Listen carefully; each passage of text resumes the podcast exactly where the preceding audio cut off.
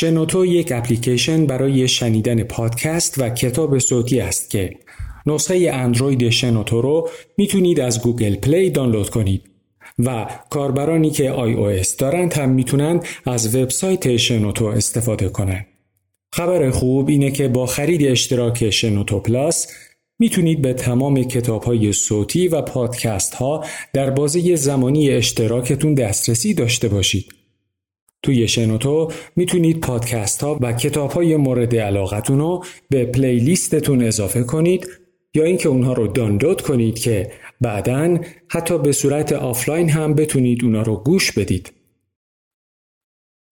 الگوی هولوگرافیک روانشناسی در حالی که الگوی سنتی رواندرمانی و روانکاوی صرفاً شخصی و زندگی نامه است، های نوین در زمینه هوشیاری توانسته ابعاد، سطوح و قلمروهای جدیدی عرضه کند و نشان دهد که روان انسانی اساساً با کل جهان و همه موجودات متناسب و همسنخ است. استانیسلاف گروف کتاب فراسوی مغز. کتابشنو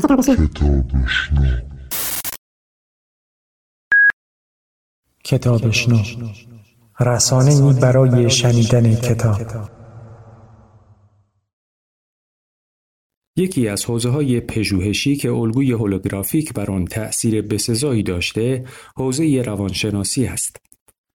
نباید جای شگفتی باشد چه همونطور که بو متذکر شده آگاهی خود بهترین مثال است برای آن چیزی که وی حرکت پیوسته و جاری می‌داند. فراز و نشیب آگاهی ما را نمی‌توان دقیقا تعریف کرد. اما می‌توان آن را همچون واقعیتی ژرف و بنیادی در نظر گرفت که از میانش اندیشه ها و عقاید ما شکوفا می شوند و به نوبه خود این اندیشه ها و عقاید بیشباهت به امواج آب، گرداب ها و آبفشان هایی نیستند که در مسیر جریان رودخانه می بینیم و پاره ای نظیر گرداب ها دوام می آورند و همچنان بیش و کم ثابت و پایدار می مانند. حالان که پاره ای زود گذرند و به همان سرعت که پدیدار شدند ناپدید می گردند. ایده هولوگرافیک ارتباط و پیوند توضیح ناپذیری را هم که گاه میان آگاهی یک یا چند فرد به وجود می آید روشن می سازد. یکی از معروفترین نمونه های این پیوند در مفهوم ناخودآگاه جمعی روانشناس سوئیسی کارل گوستاو یونگ تجسم یافته است. یونگ در همان اوان زندگی حرفه‌ایش به تدریج متقاعد شد که رؤیاها، آثار هنری، صور خیالی و توهمات بیمارانش اغلب در بردارنده نمادها و مفاهیمی بودند که نمی‌شد آنها را کاملا به عنوان تراوشات و تولیدات برآمده از پیشینه زندگی آنها توضیح داد. برعکس این نمادها بیشتر به تصاویر و مزامین اساتیر و ادیان بزرگ جهان شباهت داشتند. بنابراین یونگ به این نتیجه رسید که اساتیر، رؤیاها، توهمات و ژرفبینی های دینی همگی از یک منبع و منشأ سرچشمه گرفتند که همان زمیر ناخودآگاه جمعی مشترک میان همگان است. تجربه به خصوصی که یونگ را به این نتیجه رساند در 1906 رخ داد و مربوط به توهمات مرد جوانی بود که از پارانویای دو شخصیتی یا همان اسکیزوفرنی رنج می برد. گرچه مفهوم ناخودآگاه جمعی یونگ بر علم روانشناسی تأثیر بسزایی گذاشت و امروزه هزاران روانشناس و روانپزشک گوناگون آن را پذیرفته و به کار می‌برند فهم و درک رایج ما از جهان هیچ گونه سازوکاری جهت تبیین موجودیت ناخودآگاه جمعی پیش پا نمی نهد. با این حال مسئله همبستگی ماهوی همه چیزها که توسط الگوی هولوگرافیک پیش بینی شده می تواند چنین تبیینی را ارائه دهد. در جهانی که همه چیز از درون بی نهایت به هم پیوستند همه آگاهی ها نیز ماهیتا به هم پیوستند به رغم همه ظواهر و نشانه ها ما موجوداتی هستیم بی حد و مرز یا آنطور که بهم بیان می کند آگاهی بشریت در نهایت عمیقا یکی است حال می‌پرسیم اگر هر یک از ما به دانش ناخودآگاه تمام نژاد بشر دسترسی داریم پس چرا همگی دایره المعارف های سیار نیستیم؟ آقای رابرت ام اندرسون از انستیتو پلیتکنیک رنسلر در تروی نیویورک جواب می‌دهد که چون ما فقط قادریم به اطلاعاتی که در نظم مستطر است و مستقیما به خاطرات ما مربوط می شود دسترسی پیدا کنیم. اندرسون این فرایند برگزیده را تنین شخصی می نامد و آن را به این واقعیت تشبیه می کند که یک چنگال کوک ساز یا دیاپازون مرتعش فقط زمانی با دیاپازون دیگر هم تنین می شود یا ارتعاشات خود را بدان منتقل می کند که دیاپازون دوم از ساخت و شکل و اندازه مشابهی برخوردار باشد. اندرسون می‌گوید به دلیل تنین شخصی از میان بی نهایت انواع تصاویر موجود در ساختار هولوگرافیک مستتر در جهان تنها تعداد محدودی در اختیار آگاهی شخصی یک فرد انسانی قرار گرفته است.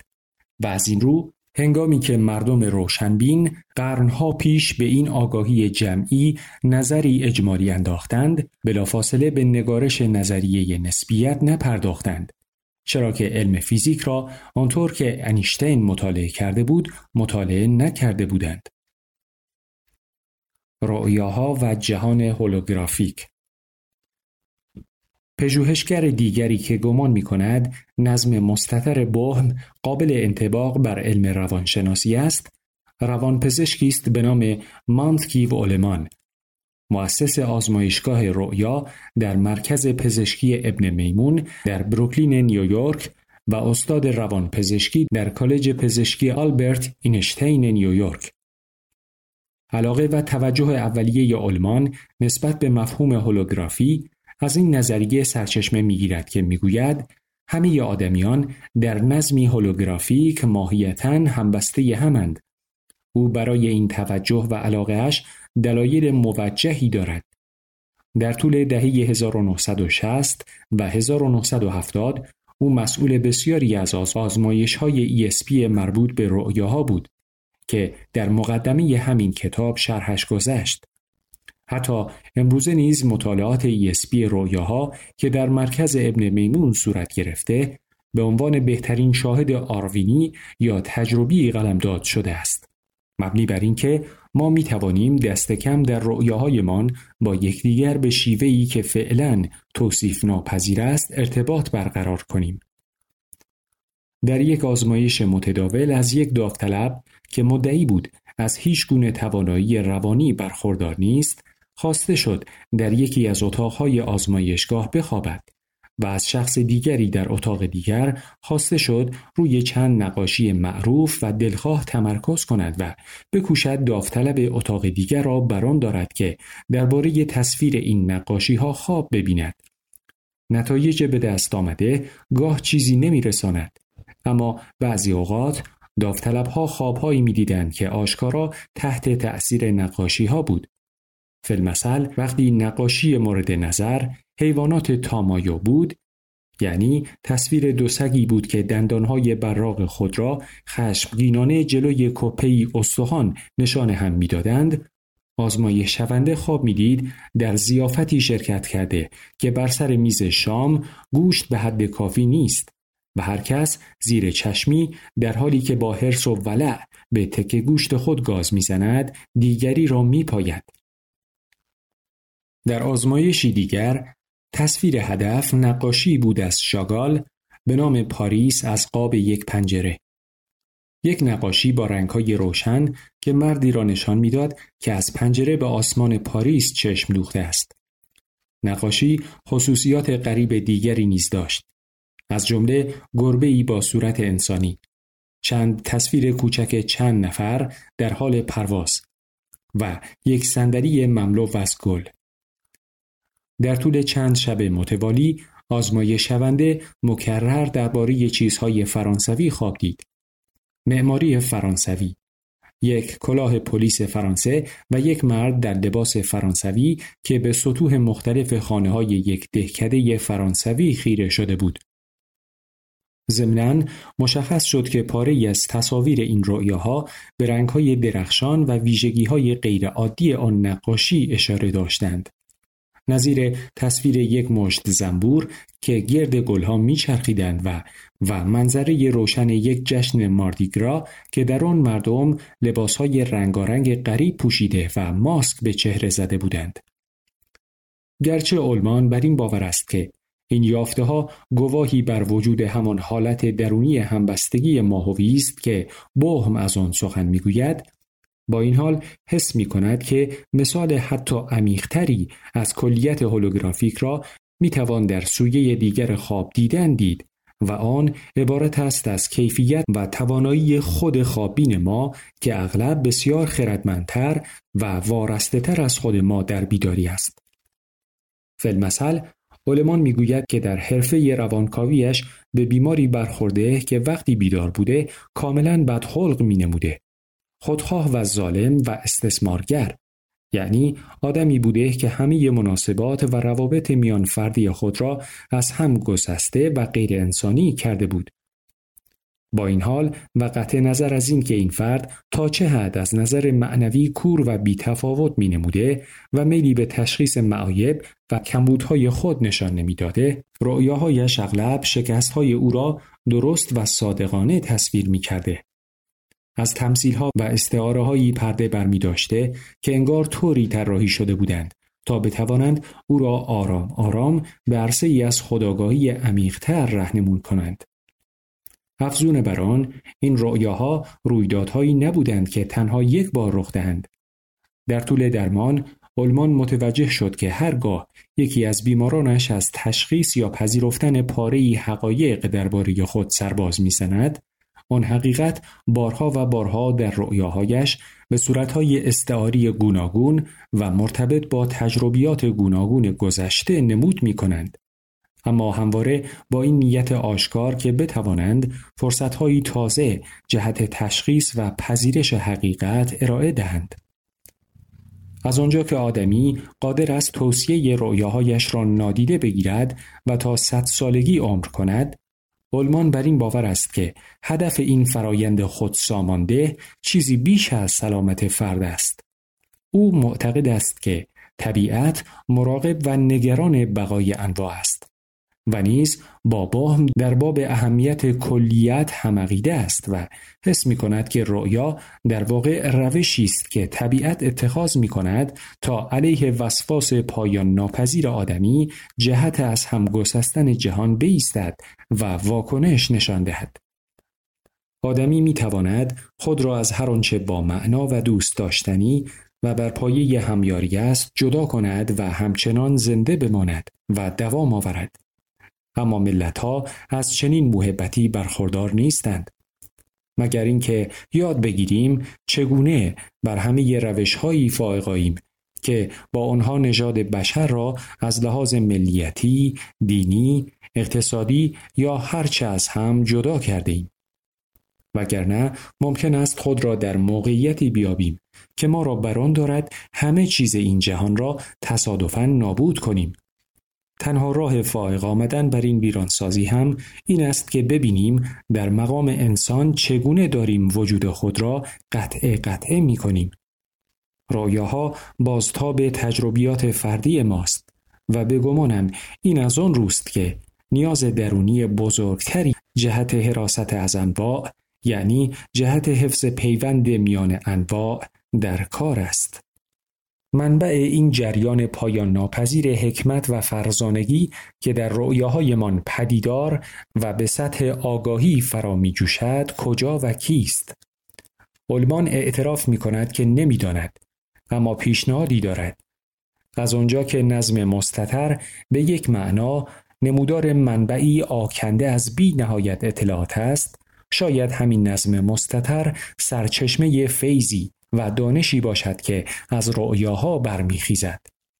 شاید رؤیاها پلی باشند میان نظمهای ادراک پذیر و نظمهای ناپیدای ادراک ناپذیر.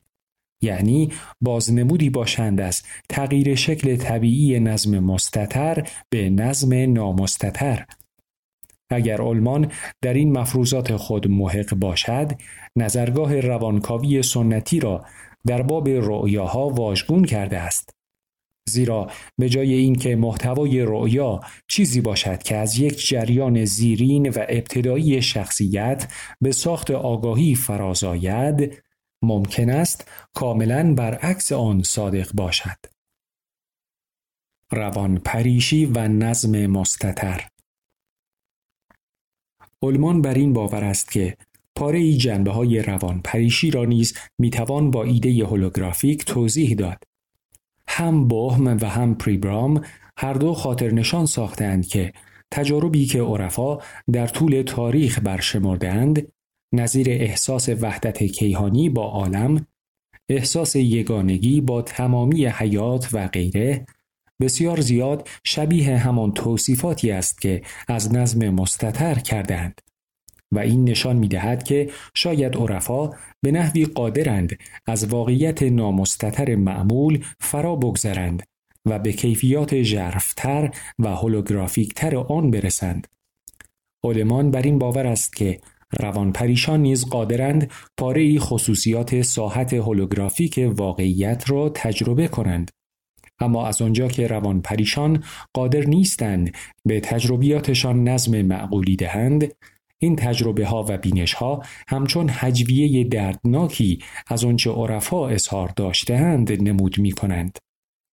برای مثال بیماران اسکیزوفرن غالبا از احساسهای اقیانوسی حاکی از یکتایی خود با جهان سخن می‌گویند اما به شیوهی سهرامیز و وهمالود مثلا می‌گویند که احساس از دست دادن مرز میان خود و دیگران را دارند احساسی که آنها را به این فکر می اندازد که افکارشان دیگر خصوصی و متعلق به آنان نیست و چنین میپندارند که می توانند افکار دیگران را بخوانند و به جای آن که به مردم و اشیاء و مفاهیم به صورت چیزهایی واحد بنگرند اغلب آنها را همچون اعضای طبقات بزرگ و بزرگتر می‌بینند. گرایشی که ظاهرا شیوه بیان کیفیت هولوگرافیک واقعیتی است که خود را در آن مییابد علمان بر این باور است که بیماران اسکیزوفرن میکوشند حس کلیت یک پارچه خود را به همان نحوی که فضا و زمان را می‌بینند بیان کنند مطالعات بیشمار نشان داده است که بیماران اسکیزوفرن اغلب ضد هر رابطه ای را با خود رابطه یکسان می‌گیرند. فی‌المثل طبق نحوه اندیشیدن بیماران اسکیزوفرن این که بگوییم واقعیت الف از پی واقعیت ب می آید مانند آن است که بگوییم واقعه ب از پی واقعه الف می آید ایده این که یک واقعه از پی واقعی دیگر می آید در هر گونه توالی زمانی بیمعناست. زیرا همه نقاط در زمان برابرند. همین نکته در مورد روابط مکانی نیز صادق است. اگر سر یک انسان بالای شانه هایش قرار دارد، پس شانه هایش نیز بالای سرش قرار دارند. چیزها به مانند تصویر قطعی فیلم هولوگرافیک دارای مکان مشخصی نیستند و روابط فضایی دیگر معنایی ندارد. علمان گمان می کند که بعضی جنبه های اندیشیدن هولوگرافیک در بیماران افسرده شیدا حتی بیشتر از بیماران اسکیزوفرن نمود می کند. آنجا که بیمار مبتلا به اسکیزوفرنی از نظم هولوگرافیک فقط یک رویه نازک آن را می‌گیرد بیمار افسرده شیدا عمیقا در آن فرو رفته و با توانایی های بیکران آن همزاد پنداری می کند. علمان می گوید او نمی‌داند با این همه فکر و عقیده ای که به طرزی توانکاه و کوبنده بر او وارد شده چه باید بکند. او می باید دروغ بگوید، ریا کند و اطرافیان خود را چنان ماهرانه مهار کند که با چشمانداز گسترده ای که از خود دارد سازگار باشند. نتیجه نهایی البته اغلب آشوب و اختشاش است که با تظاهرات گاه به گاهی آفرینندگی و موفقیت مورد قبول دیگران مخلوط شده است. در عوض بیمار شیدا زمانی افسرده می شود که از این تعطیلات فراواقعی باز می گردد و یک بار دیگر رو در روی حوادث و اتفاقات زندگی روزمره قرار گیرد. اگر این گفته صحت داشته باشد که ما همگی وقتی خواب می‌بینیم با جنبه هایی از نظم مستطر برخورد می‌کنیم چرا این برخوردها همان تأثیری را که بر بیماران روان پریش می‌گذارد بر ما نمی‌گذارد؟ گلمان می‌گوید یکی از دلایلش این است که ما وقتی بیدار می‌شویم منطق یگانه و چالشانگیز رویا را کاملا کنار می‌گذاریم. روان پریش به خاطر شرایط خاصش مجبور است این منطق را بپذیرد در حالی که همزمان باید بکوشد در واقعیت روزمره از عهده وظایفش نیز برآید گلمان در این حال این را هم اضافه می کند که وقتی ما خواب می بینیم اکثرا از یک سازوکار محافظ طبیعی برخورداریم که نمی‌گذارد با نظم مستطر بیش از آنچه توانش را داریم تماس حاصل کنیم. رؤیاهای روشن و جهانهای موازی در این چند سال اخیر روانشناسان به قضیه رؤیاهای روشن بیش از حد علاقمند شدند و آن نوعی رؤیاست که در آن رویابین آگاهی در بیداری کامل را حفظ کرده و از اینکه مشغول خواب دیدن است خوب با خبر است. علاوه بر عامل آگاهی، رؤیاهای روشن از چند لحاظ دیگر نیز خصلت یگانه دارند. برخلاف رؤیاهای معمولی که در آن رویابین صرفا یک ناظر منفعل است، در رؤیاهای روشن رویابین اغلب قادر است رؤیا را به طریق مختلف مهار کند. مثلا کابوس ها را با تجربیات مطبوع تغییر دهد یا فضای یک رؤیا را عوض کند یا اشخاص و موقعیت های خاصی را فراخواند.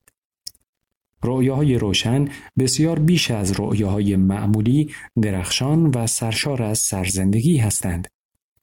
در رؤیاهای روشن کفهای مرمرین ساختمان ها به طور خوفناکی به نظر محکم و واقعی می آیند. گلها نیز به طور شگفتانگیزی رنگین و معطر و هر چیز دیگر نیز درخشان و به طرز غریبی پر از انرژی به نظر می آید. پژوهشگران که رؤیاهای روشن را مورد مطالعه قرار می دهند بر این باورند که این رؤیاها به راههای جدیدی جهت تحریک رشد شخصیت به افزایش اعتماد به نفس و پیشرفت سلامت جسمی و ذهنی و نیز به تسهیل حل خلاقانی مشکلات می انجامد. در سال 1987 در اجلاس سالیانه مجمع مطالعات رویاها که در واشنگتن برگزار شد، فیزیکدانی به نام فرد آلن وولف در سخنرانی خود چنین اظهار داشت که الگوی هولوگرافیک شاید بتواند به تبیین این پدیده غیرعادی رؤیاها کمک کند. ولف که خود گاه بیننده خوابهای روشن بود بدین نکته اشاره کرد که یک قطعه فیلم هولوگرافیک در واقع دو گونه تصویر ایجاد می کند. یک تصویر مجازی که ظاهرا در فضای پشت فیلم قرار دارد و یک تصویر حقیقی که در فضای جلوی فیلم پدید می آید. یکی از تفاوت‌های این دو تصویر در این است که آن امواج نوری که تصویر مجازی را به وجود میآورند همواره از یک کانون وضوح مشخص دور و منحرف می شوند. همانطور که دیده ایم این پدیده توهمی بیش نیست زیرا تصویر مجازی یک هولوگرام همانقدر در فضا بعد و جسمیت دارد که تصویری در آینه اما تصویر حقیقی یک هولوگرام از پاره امواج نوری ترکیب یافته که به یک کانون وضوح می‌رسند و این دیگر توهم نیست و تصویر حقیقی برخلاف تصویر مجازی در فضا بعد و جسمیت پیدا می کند. متاسفانه به این تصویر حقیقی در کاربردهای عملی متداول هولوگرافی کمتر توجه می شود زیرا تصویری که در فضای خالی به وجود آمده نامری است و تنها زمانی معری می شود که ذرات قبار از میان آن عبور کند یا دود سیگار بدان دمیده شود. ولف بر این باور است که تمامی خوابها در حکم هولوگرام های درونی هستند و خوابهای عادی وضوح کمتری دارند چون در واقع تصاویری مجازی هستند. با این حال ولف گمان می کند که مغز نیز توانایی تولید تصاویر حقیقی را دارد و زمانی که ما داریم رؤیاهای روشن می بینیم دقیقا همین کار را می کند. درخشندگی غیرعادی رؤیاهای روشن به خاطر آن است که امواج به هم می رسند نه اینکه از هم دور می شوند. ولف می گوید اگر آنجا که این امواج به کانون وضوح می رسند بیننده ای در کار باشد آن بیننده نیز در صحنه وارد می شود و صحنه ای که به وضوح دیده می شود او را هم در بر می گیرد و به این ترتیب است که آن رویا چنان شفاف تجربه می شود. نظیر پریبرام ولف بر این باور است که ذهن ما توهم واقعیتی را که آنجاست از طریق همان فرایندهایی که بکسی مورد بررسی قرار داده میآفریند. و نیز اینکه این فرایندها همان است که می‌گذارد بیننده رؤیای روشن دست به آفرینش واقعیتهای ذهنی بزند که در آن چیزهایی نظیر کف مرمرین و گلها همانقدر ملموس و واقعی بنمایند که به اصطلاح جفت حقیقی و عینی آنها در واقع ولف میپندارد که توانایی روشن دیدن در رؤیاهایمان دال بر آن است که شاید میان جهان کلی و جهان واقع در سر ما تفاوت چندانی در کار نباشد. ولف می‌گوید وقتی مشاهدهگر و مشاهده شونده قادرند از هم جدا شده بگویند این مشاهدهگر است و این مشاهده شونده که ظاهرا همان حسی است که وقتی روشنیم داریم آنگاه رؤیاهای روشنی را ذهنی پنداشتن پرسش برانگیز خواهد بود. ولف چنین فرض می کند که رؤیاهای روشن و شاید همه رؤیاها به واقع رفتن به دیدار جهانهای موازی است. این خوابها تنها هولوگرام های کوچکتری هستند در میان هولوگرام کیهانی بزرگتر و پرشمولتر. او حتی پیشنهاد می کند که شاید بهتر است توانایی خواب روشن دیدن را وقوف بر جهان موازی نامید. ولف می گوید و من آن را وقوف بر جهان موازی می نامم چون بر این باورم که جهانهای موازی نیز نظیر هر تصویر دیگری از هولوگرام سرچشمه می گیرد. این ایده و سایر ایده های مشابه درباره ماهیت قایی رویابینی را بعدها با عمق بیشتری در این کتاب بررسی خواهیم کرد.